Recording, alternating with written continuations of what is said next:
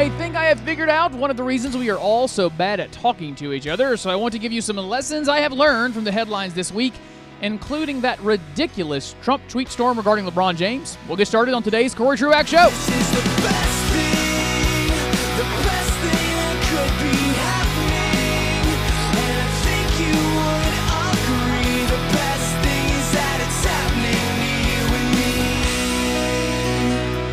In just a moment, I want to remind you of one of the major themes of my show, and indeed, something of a theme of life. But first, my name is Cory Truax, securing the blessings of liberty since 1986. I'm also the pastor for teaching at Beechwood Church. Beechwood Church meets at Greenville High School in downtown Greenville every Sunday morning at 10:30. We would love to see you there, whoever you are. So, one of the things I don't like doing is the show that everyone else does. I don't like doing the podcast and radio show that you can get everywhere. Because here is the show that everyone else is going to do this week. They're going to get on the air and say, "Hey, so there were some tweets that the president had over the weekend, last weekend, about uh, the uh, his son meeting with those uh, that that Russian lawyer, uh, Veselnitskayev, I think her name is. Oh, and there was a tweet thing about LeBron James, and he called him stupid. And then there was also some more headlines about the Russia thing. That's all that people do. It's hey, what what's in the news, and how does it affect the president, and how does it affect the midterm elections? That's what every show does. They are dictated to by the newscasts. So whatever CNN, Fox say, hey, this is what you should talk about. This is in the news. They just do that, and they give you their opinion on it. They give you their thoughts. I think we're all going to regret having done that. I don't think it's too far in the future, a couple decades maybe, that we're all going to wish we had been thinking deeper. I mean, just ask yourself for a, an honest second. Do you remember the controversy that led all the newscast even a month ago? Could you really think about it? Like in July, early July, what was the thing people were arguing about the most? I think it was when tr- the president said uh, that he believed Putin's uh, Vladimir Putin's claim that they that the Russians didn't interfere in the election, and the next day he said, "Well, of course I didn't mean that. Uh, that I, I left out an apostrophe. I said should or shouldn't, or I said shouldn't and should have said should or something like that." Do you even remember that? We don't remember any of these things because ultimately they're not important. But that's how all the other shows go. The shows are let me tell you about what's in the news and let me give you my opinion on it. I don't want to do that. This comes from another big theme from Eleanor Roosevelt. Maybe you've heard it before that it is small minds that talk about people. It is medium minds that talk about events, but it is big minds that talk about ideas. So I have very little interest in giving you my opinion on the news of the week. But there are some things from the news of the week that can teach us something about ideas and teaching something about ourselves. And that's what I want to do today. That's another thing we need to focus on is ourselves in a weird way. I don't mean that to be that, that we would be selfish.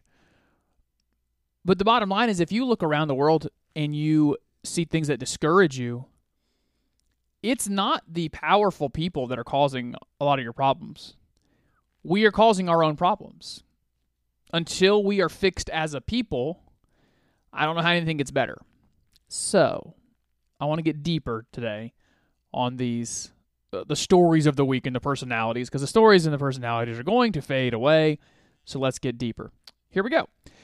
I came up with a theory this week, and it's about wartime. Maybe if you you remember in history, maybe you've read Tom Brokaw's Greatest Generation, where he made a very, I think, intelligent claim that the generation of World War II was maybe our greatest set of people, and he would argue that wartime revealed the best in us that it was the pressure of war that led to people being their best self, their best selves. I would argue that is often the case. That sometimes war war reveals who the heroes are. Wartime thinking, a warlike mindset that will reveal those that have good character, those who are courageous, those who are selfless. It is wartime that reveals who those people are. But let's not fool ourselves wartime thinking has also revealed the worst of humanity. Some of our worst atrocities, some of our worst acts, the way we've cheated each other, the way we've murdered each other, the the the double crossing, the all of the things that we have done in war. Yeah, sometimes it reveals the best in folks, but let's be honest. Sometimes war reveals the worst in us. And I think that's what we're seeing in American discourse in the political world. People actually do believe that they're at war with the other side. I posted something like that on Facebook here recently, and I was discouraged by the response. I said something to the effect of if if we will start treating people or stop treating people like an enemy to defeat, if if we would stop seeing the other side this way. I think right and left sees the other side as if they win, if they have power, we will probably all be in poverty and they'll be murdering each other within years. Just a couple years will probably completely destroy the society. If those Democrats, if those liberals from the other side, if those conservatives, if those Republicans, if they're in charge, they're literally going to kill us all. We're all going to die. So we have to defeat them. We have to, by all means necessary, we're at war. And them winning necessitates that it's me losing. There's not even a neutrality. If they win, I'm losing, and it's going to ruin and wreck everything. If we could stop doing that, we would have better citizens we would have better discourse, and we would have a better country. But that's the mindset that we're in. That if those other people over there, if they're in charge, it will destroy everything. We're all going to die.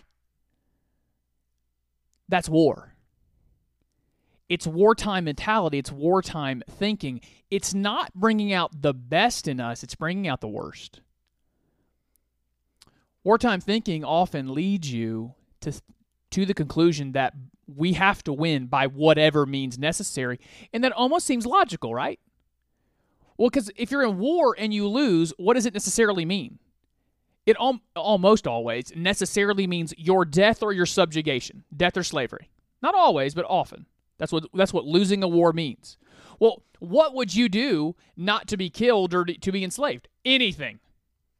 You would sacrifice every principle you've ever had. You will violate every line of morality you think you've ever you've ever thought you would keep to because the stakes are so high you would do anything not to lose.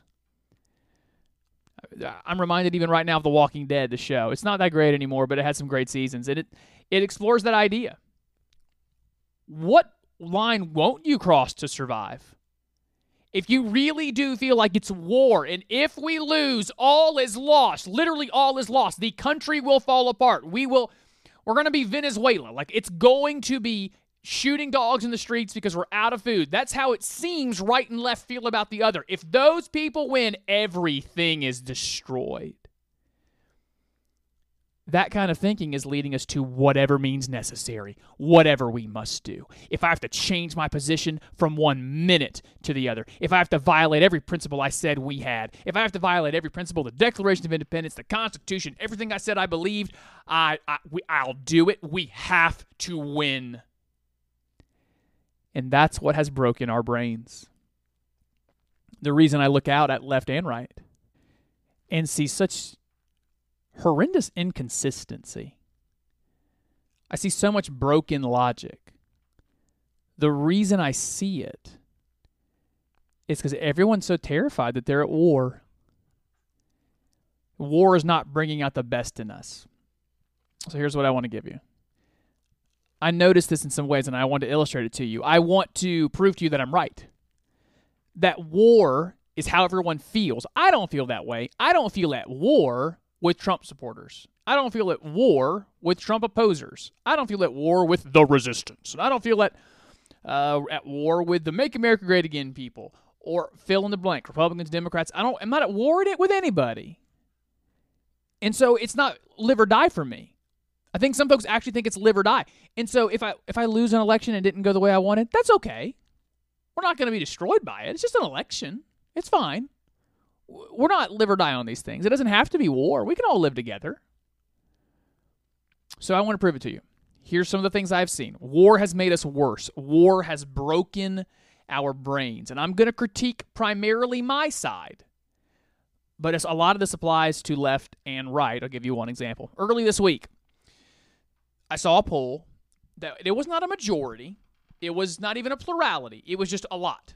A lot of people were asked. You have over 2,000 people were asked the question in the poll if the Russians, and you can fill in this blank with a different country if you want, because I know that the Russia thing is very testy for Trump people. So fill it in with it. If it makes you more comfortable, that's fine. Fill the blank in with somebody else. But the question was asked if the Russians interfered in the 2018 midterm elections to help Republicans, would you be okay with that? And then they asked if the if the Russians interfered in the 2018 election to help Democrats, would you be okay with that? And too many Republicans, about a third, said absolutely I'd be okay with that. It goes along with some more anecdotal evidence I saw on Twitter here recently of uh, after those nine Russians were indicted for election interference. I saw some Trump people out on Twitter saying, "Well, good. As long I mean, if they were helping us get rid of Hillary, if they were helping us beat Hillary, then fine. I mean, they were they were on the right team." What causes that?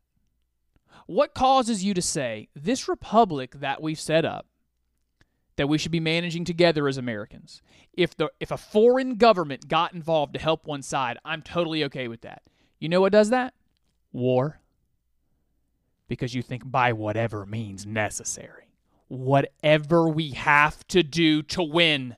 Because if they win, it's over. And so it's wartime. I'm in survival mode. I don't doubt the left would respond the same way. It's still in a different country. Fill in Canada for that matter. Fill in France.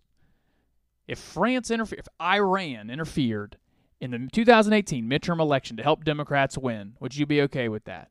You know, Democrat, most Democrats, or at least the same amount of Democrats as Republicans, probably, that would say it about Russia, would say fine. Why? Why would you be comfort- comfortable with that? Because war. It's war. We have to stop them. And the other side, I think, would even look at the other and criticize it for crit- criticize the other. They, I think they would look at a mirror image of themselves and not even recognize, recognize they are seeing that that person is using the same logic as the, as they are because our brains are broken. And I think I'm not totally sure I'm right. oh, Number one, number two, I would never claim that this is the primary thing that's happening. Like the reason our brains are broken is this wartime mentality. But I think this is what's different. I think this is what's changed over the years is now it really for a lot of people on left and right it feels like the other people are so terrifying and so destructive. You have to defeat them by any means necessary. I have quite a few more examples of this. We're going to flesh it out today, so stick with us for the rest of the Cory Truax show.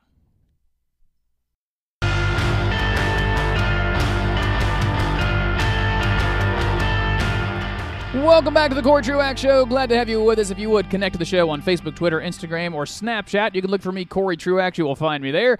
Connect to the show there. You can also connect to the show just through email. If you want to email, it's cory.truax, cory.truax at ngu.edu. Working on another guest coming up here soon, someone with whom I disagree because those conversations I found to be uh, most entertaining for you and I think most instructive as well. What I'm giving you today is my new theory as to what's broken us. Why are we bad at talking to each other? What is what is the reason another reason that where our minds are so inconsistent, why the American brain seems so broken to not process things clearly and not to be consistent in its thinking. And that theory is we're all thinking in wartime. Or not all. Don't include me in this. It's wartime thinking. Sometimes war brings out the best in people. It often has brought out the worst in humanity. War is what makes people do whatever it takes to win. And that kind of fear that comes with wartime thinking is breaking our brain. So I just gave you one example of this poll about people who, are, who would be okay if a foreign government interfered in an election. As long as it helped my side, then it would be okay. Another one I saw this week has to do with one of our embassies or at least one of our diplomatic buildings. A picture started circulating on the internet of a embassy or a diplomatic building in Israel, an American building in Israel. And underneath Old Glory, underneath the American flag, was flying a second flag, and it was the LGBT rainbow flag. Apparently, in that city in Israel, or maybe it was Israel wide, there was a big gay pride, LGBT pride event or week, or something like that. And so, whoever was running that part of the diplomatic service for the United States in that building decided to celebrate with Israel and put up an LGBT flag underneath the American flag. Even Jeff Duncan, who is my congressman over here, the 3rd Congressional District in South Carolina, he put on Facebook something about it. He was he was criticizing it. And even in the comments of that post from Jeff Duncan, one of the most pro Trump, he's a Trump cheerleader. One of the most pro Trump people in Congress puts that up and criticizes it. And there were people on that feed who basically were saying, How dare you? Why bring this up? You know what? You're trying to make the president look bad. That it's under his State Department that this flag is flying. Don't talk about the president this way. You know, don't do this. Why does that happen? Why does someone who would uh, someone who would say, "I have a problem with an American diplomatic building flying an LGBT flag in any given scenario, but when it's during this administration and there's a congressman who used to be like super conservative but is very Trumpy when he calls it out, you actually criticize the congressman for bringing it up. Why? Because it's about war. I know who's on my fight, my side. I know who's going to fight for me, whatever that means. And so I got to defend at what cost? At all cost, at the cost of all of my principles, at the cost of all of my beliefs, at the cost of all of my morals, whatever it costs me, I have to support because we're at war. And if those people win, we'll never recover again. Let's not pretend that all the people on that Jeff Duncan feed who were defending this flag, I hate to play this card, but it's so important. What if Barack Obama had done it? What if Hillary Clinton was the Secretary of State when a diplomatic building flew the LGBT pride flag? Would they have criticized it? You better believe they would have. You would have had that angry reaction. Fox News would have had it up all the time. Can you believe the audacity of this president putting an LGBT flag underneath the American flag? It's un American. But why is the brain so broken? Why would it have been so bad if Obama would have done it? But there's just, there's people angry at you even talking about it. Don't even bring it up. There's anger. Why? War, fear. When you think the other side's going to destroy you, and everything's about war and winning and losing and losing very much necessitates that you will be destroyed forever for in some way you will excuse anything. And it's breaking our brains.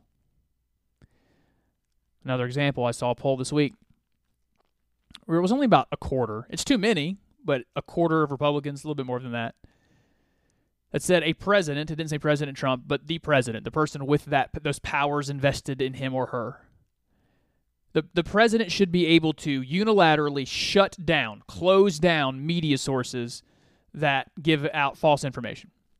So I mean that that gets really dangerous. Let me ask you again, because you I don't know why people need to have this kind of clarity offered to them to understand the consequences. But are you cool with Barack Obama playing that role? Would you be okay with Barack Obama just deciding I'm shutting that down? a President Hillary Clinton, a, President Bernie Sanders, Elizabeth Warren. Just I'm shutting down that media source because I say it's an, it's not accurate. But a full over 25 percent of Republicans say absolutely. Of course, he should be able to do that. Why? Why is that the reaction to like literally the a fundamental part of the Constitution, freedom of speech and freedom of press, both in the First Amendment. Those are two separate liberties, freedom of speech and freedom of press. What causes somebody to go, who cares? Who cares about the First Amendment? Who cares about freedom of speech and freedom of the press? You got to let the president shut them down. Why? War.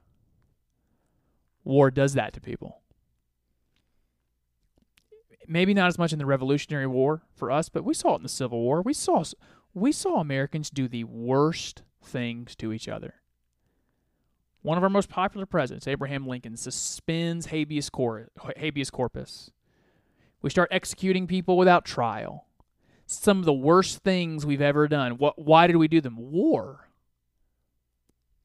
And what I'm trying to convince you today is you're not at war. That's what's broken your brain so much. It's why you're so inconsistent. It's why you would say one thing for that, that, that LeBron, excuse me, that uh, we'll talk about LeBron James in a minute. That's why it came up with when Barack Obama would do something and Donald Trump would do something, left and right. You look, one of them did it and you're okay with it. The other one does it, you're not okay with it. Why? Because you think you're at war. And listen, you're not. Politics isn't at the end all. Government control, government power, it's not the it's not the center of the universe. It's okay. You can calm down. Your life's not going to end if the other side wins. Which brings me to my fourth example here. One of the big stories over last weekend was the president for no reason whatsoever, decided to tweet about LeBron James and Don Lemon. Don Lemon is admittedly atro- an atrocious excuse for a journalist. He is. He went through a period of time where I was kind of impressed with him. He seemed actually curious, at least curious about the things he didn't know and what other people believed. He might have some of that in him, but again, the Trump phenomenon has broken left and right. No one is curious anymore. Everyone just knows their position and they know who their side they're on. They just want to fight.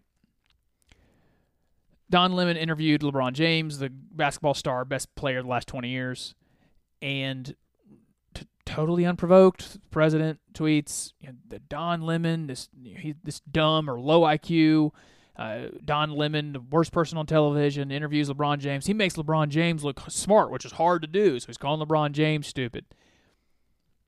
I need I need you to be an honest person right now if you're a Trump person.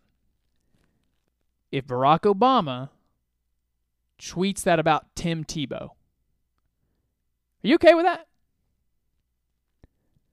And not only are you not okay with the message, would you not have just thought, why don't you just stick to what you're doing?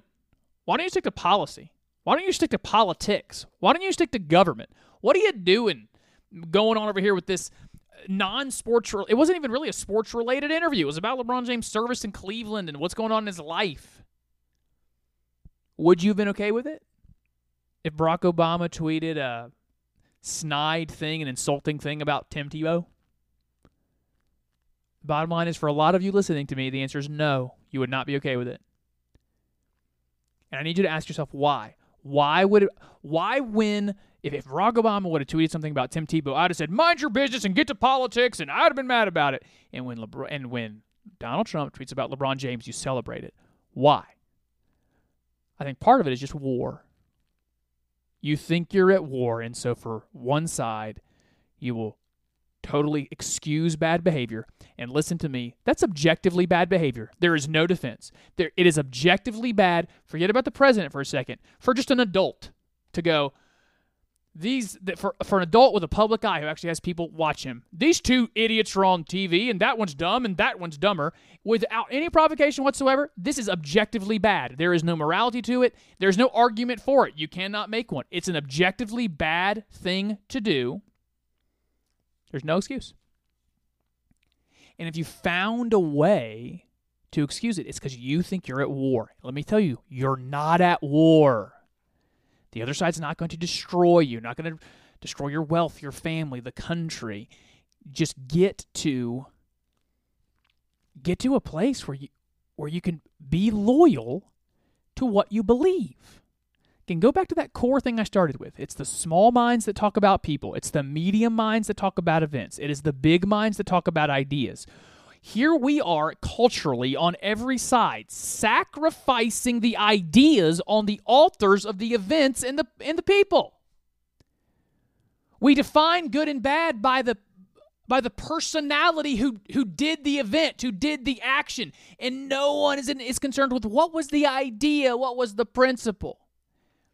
Until we fix that as a people, we can fix nothing else. Got to get back to ideas and principles. One last example of this, and we will move on. One last example of it is this wartime thinking that's breaking everyone's brains. I actually had someone outright say to me about two weeks ago when I brought up one of these examples. Well, and I said, you know, if, if Barack Obama would have done it, would you have been okay with it? And they straight said, well, no, but Donald Trump's not Barack Obama. And it's just, it's because they are different people that I can be inconsistent and it was on the idea of tariffs. So I, I, I even went back to when if you don't remember, let me let me teach you some history. There was a time in 2000 and uh, I think it's 14, 14 or 15, Barack Obama imposed a tire tariff. It was supposed to be in response to China dumping t- cheap tires. A bunch of American tire companies did not like that competition, so he tried to punish the tire manufacturers there in China by making them more expensive to sell over here. And people like me and a lot of folks on the right, the folks that are very much in, f- in favor of tariffs for Trump now, they were all up in arms because what's a tariff? Well, we all knew then, we all knew then, t- a tariff is a tax. I'm going to pay the tax. We're all going to pay more for tires so we can help the tire people. We don't want to pay that tax. That's just a tax increase in the American people. That's what we were all saying then. And now it's happening again. Now we have a, a bunch of new tariffs. They are equally dumb, and it's totally fine with that certain group of people. And I asked one of them why. It's because it's Trump. Trump knows what he's doing. He just he just knows. So do you actually believe anything about tariffs? Because a tariff is an objective good or bad. It's an objective policy. Who imposes it does not change whether it's a good idea or bad idea. Ideas are good or bad in a vacuum. They are not affected by who supports them, who doesn't support them, who argues for them or argues against them. An idea is an idea is an idea is an idea but we're not there. I had someone just straight say, well, because Trump is doing it, it's different. It's different because it's him. At least they admit it. But this is where we are. Yet another thing we have to fix about ourselves. If we think we are at war, we're going to continue to think poorly. Our, our thinking will be dim. We will be dim witted. We will be dim in our thinking. Another example of dim thinking. We're moving on from that mindset of war. What I just wanted to call out, because uh, let's again, let's be people of ideas, let's be people of logic and how we think through things. If you don't know a guy named, oh, this is really risky for me to try to pronounce his name. I've been watching this guy, I don't know, for 10 years on YouTube. He has a very successful YouTube channel, and he used to have a, a show on MSNBC. I think you pronounce his name Sink. It is C E N K. He is a Turkish person. I mean, he grew up in America. He's of Turkish descent. And he, he had a, a show on YouTube called The Young Turks. It is by far the most liberal thing on YouTube and television. He's a he's a socialist. He's really bombastic, just even stylistically. Where I might be curious about how a socialist comes to their conclusions. I would never watch Sink for him. I think his last name is pronounced Iger. It's Sink Iger. And I would never watch him for those opinions because he's again so bombastic. He's aggressive. He's, it's just not smart. It's not smart TV. It's not smart broadcasting. But Sink got upset with Tucker Carlson because Tucker Carlson of Fox News, I think his show airs at eight o'clock on Fox each night. He called out Stormy Daniels, the woman who had the uh, the committed the adultery with Donald Trump a few years, a few years ago ca- called uh, porn stars uh, unseemly, or uh, I think that was the word. He, he basically said something true about porn stars. Like there, was the word indecent. Yeah, porn stars are indecent. Now, by definition, that's just true. You know what's not decent? Getting naked and having sex with someone on TV. That's a, that is not a decent thing to do. By definition, by definition, porn stars are indecent. But Sink Iger tweets out there, "You telling me Tucker Carlson's never seen porno- never seen pornography? He's never watched a pornographic video? How dare he call porn stars indecent?" So this is again dim thinking, dim-witted. I need you to isolate and identify the logical fallacy. So his point here is not that that he's not arguing for porn stars. Instead of trying to argue for his point, whatever his point is, it's just well, we all know Tucker Carlson. He's a dweeb and he probably watches internet porn. That he can't say that. So again, this is about it gets to personalities and it gets to events. It gets a little bit into that wartime thinking, but do you see the broken thinking? The question is on the idea. What is pornography? Is it decent or isn't it, is it indecent? It's not about if someone has the moral authority to speak on it or if they've been consistent on their principle and what they think. Here was Tucker Carlson. Who's, I'm not a huge fan of Tucker Carlson, but here's a fan of here is Tucker Carlson trying to make an objective point about someone's labor, what they do for quote a living, in its morality or its immorality, and the response to him is dim-witted because Ch- Chink or would really say he's at war. The, these these uh, these Republicans, these conservatives, these Tucker Carlsons, they're going to destroy everything, and so it was just I got to hit back at him. And it had nothing to do with right or wrong. It was just that's the personality. They're the enemy. We have to fight them. And I think you can identify it there. If you're on the right, you can see it easily on the left. Even if you're on the left listening, you should be able to identify that fairly easily. There's a logical fallacy there. It doesn't add up. But that's what we're we're running in. We're running in this milieu of bad thinking because people tend to be obsessed with personalities. People tend to be obsessed with events and current events and ideas, but not but not the excuse me person uh, personalities and events, but never the ideas. I, said something like this the, near the beginning of the show, but I do want to reemphasize it.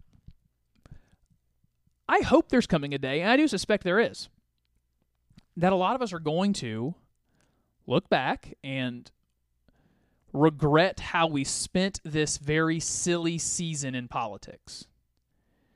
How much we obsessed over the day to day.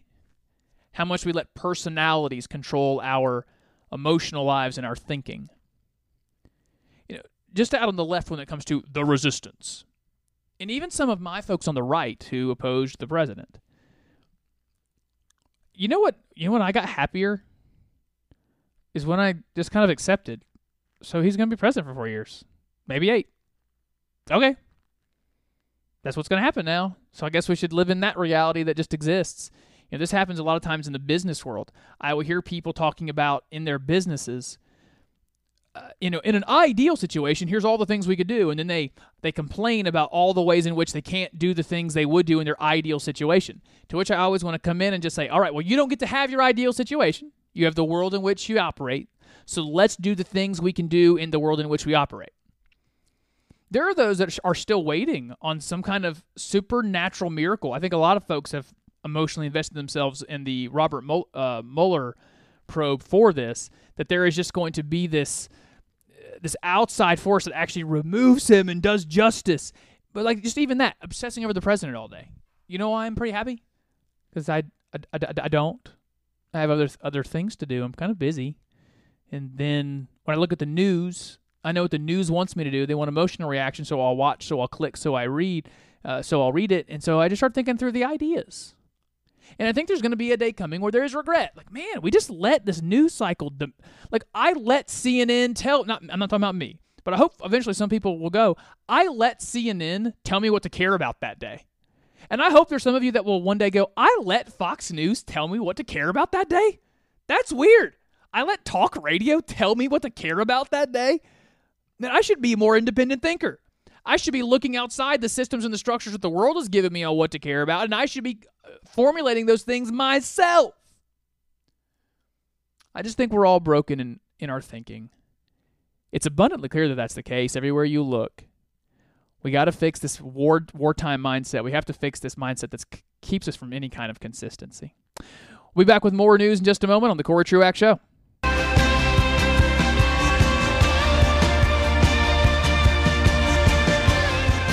Welcome back into the show. I thought of another example of our broken brains, and I want to give it to you right now. Well, I guess, well, first, I should tell you, you're listening to the Cory Truax Show. Thank you for sticking with us. We'll get to sports here in just a moment. But it hit me this week. Uh, the president tweeted. Uh, I'm just going to say it. It's objective. It's objectively dumb. He he tweeted objectively dumb things about tariffs. Just as one example, you know, if we if we have our tariffs, these tariffs are, are such a good idea. We're going to be able to pay down our debt. Uh, no. Like, do you even know what the word debt means? Like, it would have been one thing if he would have said deficit, like pay down the one year deficit, the deficits we have every year. Like, you're not even close to touching the debt. Like you got deficits running hundreds of billions of dollars. Before you can think about the debt, you got to think about the deficit. What are you even talking about? Tariffs are going to help pay off the deficit. That's insane. But it was the deficit itself. Because I'm old enough to remember back when Barack Obama went to a microphone when he was running for president in 2008 and said that George W. George W. Bush, it's unpatriotic. He's run up so much debt. It's $5 trillion in national debt.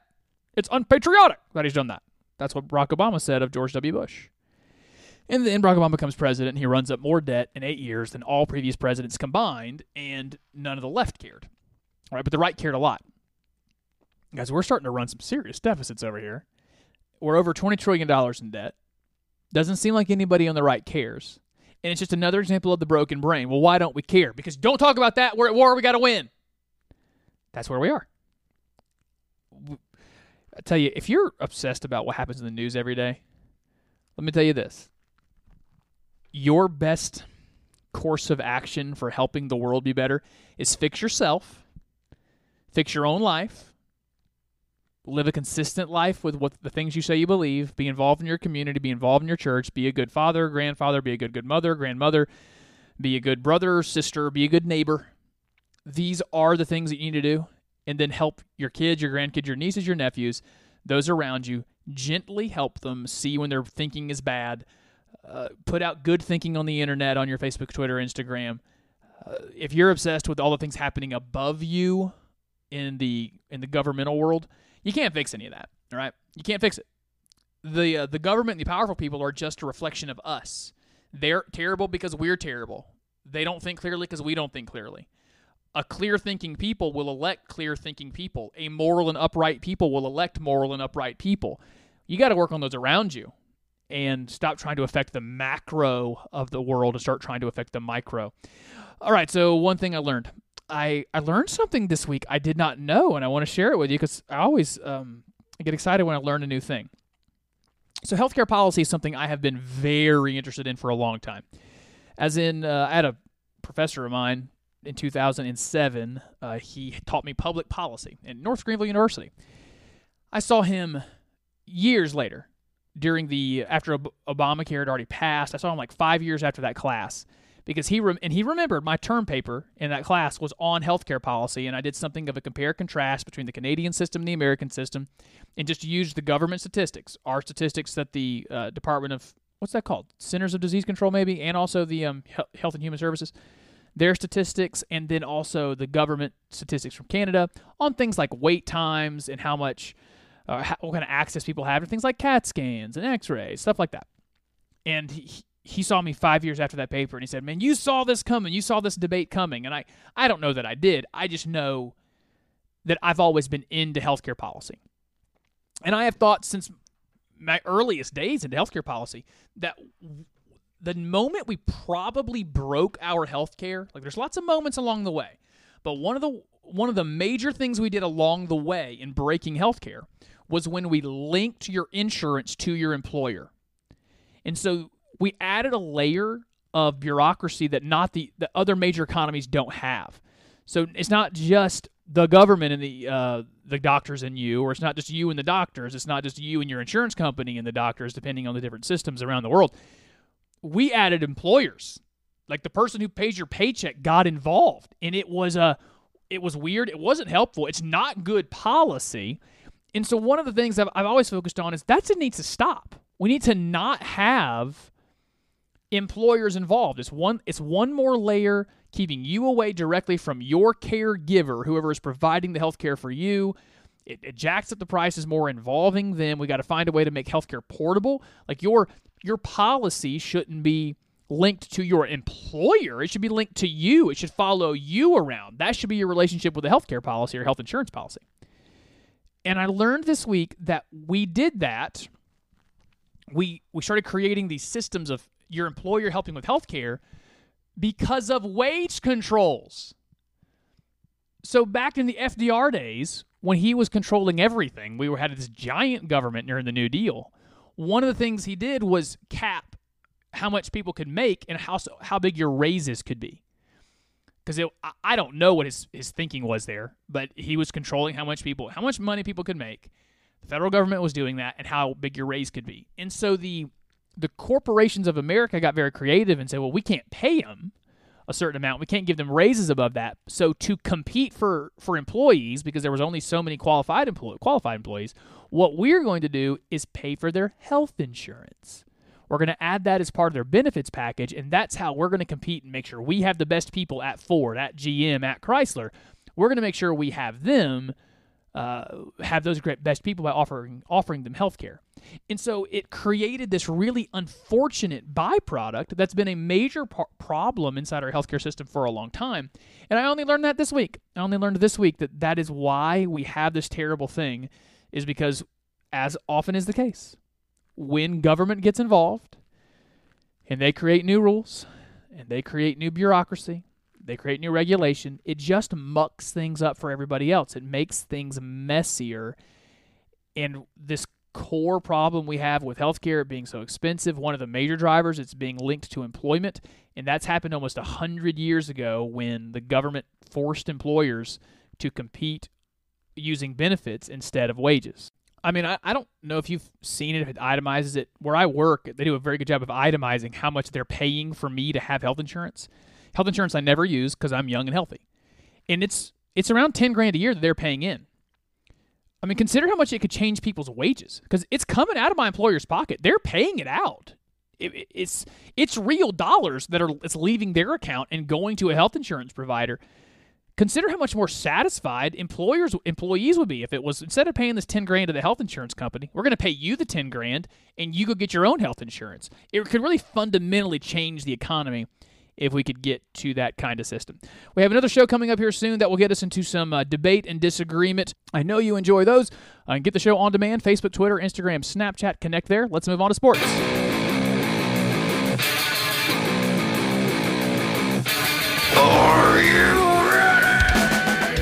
Welcome into the show, our sports correspondent Heath Powell. Hello, sir. Hello. So, college football now being three weeks away at the time this airs, what I want to do is give you the schedules of the top three contenders for a national championship, and you identify for me where the trouble might lie. Right. All right. So let's start with the number one team from the coaches poll, Alabama. Uh, you tell me if any of these games should be troublesome. At oh, excuse me, neutral site for Louisville. Nope. At home for Arkansas State. Nope. not. At Ole Miss, week three. I don't think so. Okay.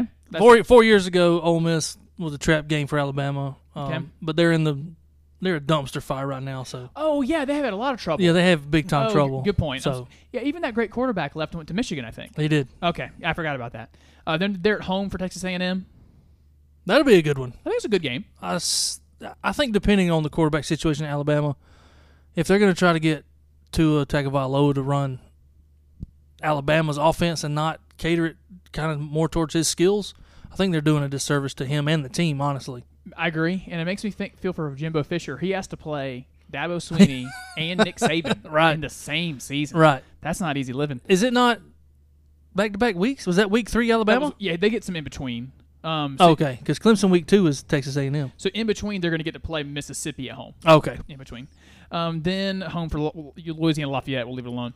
Going to the uh, Ch- Chad Morris Arkansas Razorbacks on yeah. I hope Arkansas wins that. I don't see it happening this year. Me either. They don't have the talent yet. Uh, at home for Missouri. Win. Okay, and then oh, going to Rocky Top. Yeah, Rocky Top win. Not even not even hard. No. Okay, here's my uh my my game for them that I really do think they can lose. I think going to LSU is always hard. And It's always hard. You know, you're in Death Valley B. Let's just be honest. The real Death Valley's in Clemson. I, this is not an argument. that's well that's well done, Um, sir. Yeah, I think Alabama's going to win, though, honestly. Okay. I Uh, think Orgeron is done after this year. I agree with I that. I think the players know that. I just don't think he has the talent that he needs to win that game. At home for Mississippi State. Win. Okay, and then the Citadel, and then that final one, they get Auburn at home. I'm picking Auburn. Okay, so actually, uh, um, if they get the Auburn at home, I, I definitely think they win. They lose a game or two. It's me, it's Auburn or LSU. Yeah, it's one or the other. 'Kay. It- you know, maybe both. You so you also don't see them going undefeated. There's I, gonna do, I do not. There's only one team I think that can go undefeated that has a track to do that, and that's Clemson. I agree. Uh, we'll go to UGA. Uh, their their schedule. So you and I both would say a 11 or 12 win season. Oh, Alabama. yeah. Uh, excuse me, a 10 or 11 because we both think they'll I think you one. can guarantee Alabama's a 10 11 win team every year. Yeah, they're a double digit team, Right. Uh, or win team. Okay, so we're going to disagree on week two in Georgia. They they're going to play Austin Peay first and beat Okay. them. I think South Carolina on CBS three thirty at home week two. I think they're going to give Georgia all they can handle. Georgia will win, but re- I think it's going to be nasty tough. I think Georgia rolls South Carolina. Rolls them. We only have to wait till When I say roll, I mean 15 or more. I was going to say fourteen or more is rolling. Right. Two possession games. Right. Yeah. Once you're at two possessions, you have blown them out at, at least, in my opinion. Uh, at home for Middle Tennessee is a win. Georgia then goes to Missouri. No, Missouri's done. It's a win. Okay, so yeah, that's it's a win for Georgia. Then Rocky Top comes to them in between the hedges. Tennessee, Rocky Georgia. Top win. That's a brutal first couple weeks though. In the first five weeks, they have to go to South Carolina get Tennessee at home. That's hard. That, that's a difficult group there, but you know, I think South Carolina has a lot more talent than they did two years ago. hmm Uh, I don't think they're there yet. I think they overachieved last year, and I think they're down for uh, they're in for a letdown this year. To me, Next up for them would be at home for Vanderbilt, win. then going to LSU. I may take LSU in this I one. think I might too, Es- especially if it were on like a Thursday or Friday night or something. Right. But it's not. It's, th- that's probably gonna be a game day game. Right, Uh, then you get the like I think they call it the largest outdoor uh, cocktail party. That thing. Yeah. J- In Jacksonville for uh, Florida and Georgia. The the site. It's not an either home game. Right, it's Georgia. It's, yeah. I agree. for Florida right now, you better believe it is. Yeah. They go to Kentucky. Win. This is brutal. At home for Auburn. I, I, Auburn may win that one. I, they got tough ones. They do, yeah. Georgia's not going undefeated. Let me tell you. Yeah, I think Georgia surprised a lot of people last year. I don't think they'll be able to do that this year. Yeah. Oh yeah. People know what they're getting into. Right. Uh, then they're they get at home for UMass to tune up before they beat the living mess out of Georgia Tech. Right. That is correct. they're going to beat. The, yeah. So it is the LSU game and it is the Auburn game. Not that there aren't good defensive coordinators out there, but if you want a blueprint to how to beat Georgia Tech, Venables has it down to an art form now. Sure does. Um, I'm not saying other guys don't know how to do it, but if you're not sure, just watch some game film on Clemson and Georgia Tech. And Georgia probably has the personnel Yeah, I'm sure they to do. Yeah, simulate Right. what Venables does. Let me say of LSU real quick. It hits me. Uh, they get both Georgia and Alabama at home. yep. You really do need to beat one of them. You you have to beat one of Yeah. them. You get you, the uh, the luck. You get the good fortune of having two home games against your two best teams. Right. Take advantage of that. Uh, as you saw, Clemson's done that. They've Yep. some of those seasons where you have some tough ones that you get them at home. You got to win at home. You have to win at home. and they do it. Um, all right, then final one. I just want to give you the give me the toughest game Clemson has. Here's where here we go. They're- Okay. they're, at home for Furman. Win, Uh, going to A and M. win, Clemson at home for Georgia Southern. win, Go to Atlanta for Georgia Tech. win. At home for revenge against Syracuse. Yeah, I'll be honest with you. There were a lot of factors to the Syracuse game in the dome last year. Kelly Bryant's hurt. I mean, you got all these factors. You know, Zerrick Cooper, Hunter Johnson. I think they played the wrong guy. They Honestly, did. Yeah. Um, I don't think Kelly Bryant should have even been dressed for that game. Nope. Um, this is going to be ugly. I think it's It's- thirty points It's minimum. very ugly. Yeah. Um, as much as D- Dabo handled it well, didn't he go into the locker room? After Yeah, he went to the Syracuse, Yeah. congratulated those guys. That was cool. I mean, they earned the win. But I think it is, But- it is payback time. They do not want to come down here this year. Nope. um, I, I agree with you totally. Then they go to Wake Forest. Win. Whatever. Uh, and- let's be honest though. Wake Forest is going to have a very, very good year this year. Don't be surprised if they win eight or nine games. I was going to say eight, is my line. Yep. That's for a, a pretty good year for Wake Forest. Right. You think they might get eight? Uh, Okay. eight or nine for me. I like it. Uh, then they're at home for the always pesky and NC State. Always pesky. Can't stand them. Don't like Dave Doeren. Me either. I think they blow them out at home. Then going to uh, the Tomahawk Chopper people, going to Florida State. Yeah, listen. People speak of Florida State with an air, Mhm. like they speak of Alabama, but that is not Florida State now. Yeah. Now it may be in three or four years with the new system coming in and all this stuff. It's not right now. Then it's just not. I agree. Going then go. Oh, excuse me. Then home for Louisville, the Lamar Jackson Jacksonless Louisville. I think it's a win. It's Yeah, a win. Yeah. Uh, and then going on the road to the always good de- defensively Boston College. They just can't score Yeah, points. Boston College, another one that's going to sneak up on people. Uh, you know, seven, eight, nine wins. That's a good program that's It's- been building It's right. Yeah. with that defense. Then uh, I like that they put the Duke game before South Carolina. they're treating Duke like they're Furman. Right. They're gonna roll Duke. Yeah, they're going to roll Duke. And then at home for South Carolina, I think that's a win. It's ugly Yeah. again for the Gamecocks. Yeah, they're just not there yet. I think they compete compete with Georgia at home, but Clemson at home right now, no one should touch them at home. It, it, it's a different level r- right now. yeah, the, Not uh, saying that won't change in two years or three years or next year, yeah. but as it stands now, that's a it's a different animal altogether. Since I have one minute, there is talk of planning series with LSU and Georgia. Yep. You love those things, right? You want those games? Yes, I do. The the Clemson Georgia should be in every year. It, it should just happen. They're an hour and a half from each other. Why Yes. are they not playing every year? It used to be that way in the '80s when Herschel Walker and all, Danny Ford and all these guys were around. Why did that stop? It should come back. I don't care if we play LSU or not. Honestly, Georgia should happen every year or every other year. Yeah, I agree. That's it's absurd that it Don't doesn't. get me wrong. I would love to play LSU, but Georgia should happen. Then in these last thirty seconds, of all those Clemson games, what is the toughest one? Is it at at A and I'll be honest with you. It's got to be at A and M. Just to me, from the outside looking in. And it's, I think you're Uh, doing that out of uh, elimination. Order of elimination That's is well, correct. that's the toughest one. because none of them, none of the other games should be close. yeah, Um, the only reason Texas A&M should be close is they're at home. There's 120,000 people there. yeah, huge. You know, they have a new coach, blah blah blah. But Clemson should win that. We'll be back next week to maybe talk some Heisman hopefuls. I think Yeah, should- we need to talk some Ohio State drama. we can do some of that next week too. All right, we'll be back with another new edition of the show next week. Until then, everybody, peace and love.